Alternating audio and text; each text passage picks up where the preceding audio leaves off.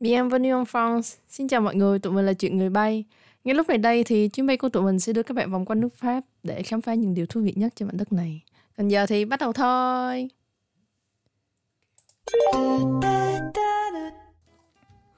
Hello mọi người, mình là Duy. Phải rất lâu rồi thì tụi mình lại mới gặp nhau nhỉ. Ở mùa đầu tiên của Chuyện Người Bay thì bọn mình đã đem đến cho mọi người một cái nhìn tổng quan về quá trình du học Pháp, từ chuyện làm hồ sơ, thuê nhà cho đến những khó khăn hay cơ hội mà các du học sinh sẽ phải trải qua trên mảnh đất hình lục lan.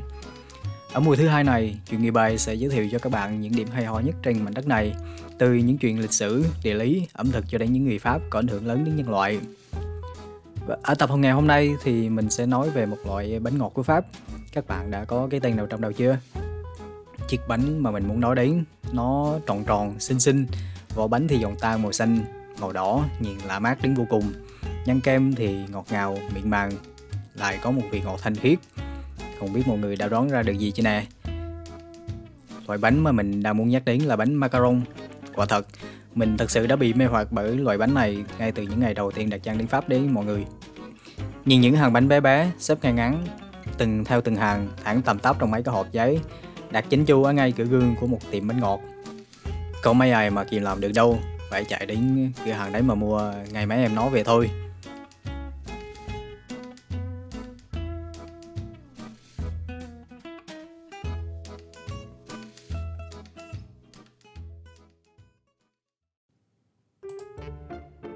Sơ lược một tí về hình dáng bánh macaron cùng tụi mình nhé.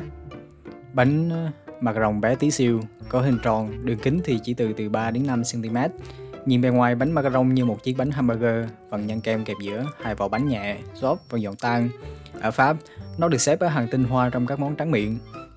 Tùy vào mỗi vùng địa lý ở Pháp mà công thức làm bánh thì có thể khác nhau. Tuy nhiên, các nguyên liệu của món bánh này cơ bản là lòng trắng trứng, đường và bột hạnh nhân. Mỗi người làm bánh sẽ thêm vào bánh macaron các nguyên liệu mà họ yêu thích, có thể là sô cô la, có thể là mứt cam hay mứt dâu. Bởi vậy, bánh macaron có nhiều màu sắc đa dạng và rất lung linh. Theo một vài tư liệu, bánh macaron có nguồn gốc từ thế giới Ả Rập, cụ thể là một vùng lãnh thổ thuộc Syria ngày nay, theo từ điển La Casdon Mick, xuất bản vào năm một nghìn chín trăm tám mươi tám. Thời điểm ghi nhận sự xuất hiện của bánh macaron là vào năm vào năm bảy trăm chín mươi mốt. Thuở ban đầu, bánh macaron chỉ là một miếng bánh đơn chiếc. Mãi đến những năm một nghìn chín trăm ba mươi, bánh macaron mới có hình dạng như bây giờ mà tụi mình vừa giới thiệu ở trên. Sự phổ biến của bánh macaron ghi nhận công lao của đầu bếp Ladurée. Chuỗi tiệm bánh của đầu bếp này vẫn còn hoạt động cho đến tận ngày hôm nay, bao gồm mười tám cửa hàng tại Pháp, một tại Luxembourg và một tại Thụy Sĩ.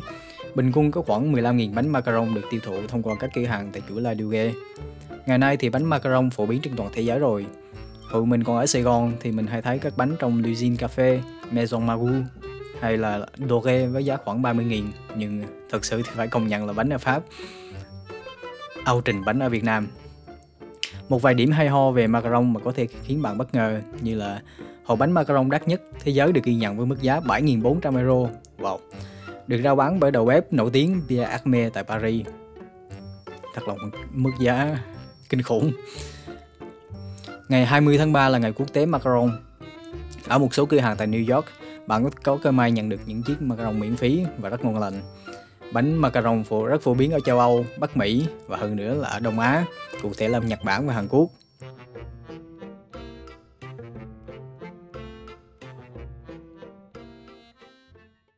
Vậy là hành trình lần này của tụi mình đành phải kết thúc tại đây rồi. Hy vọng mọi người đã có một khoảng thời gian thú vị. Hẹn gặp mọi người ở chuyến bay lần tới. Merci à bientôt.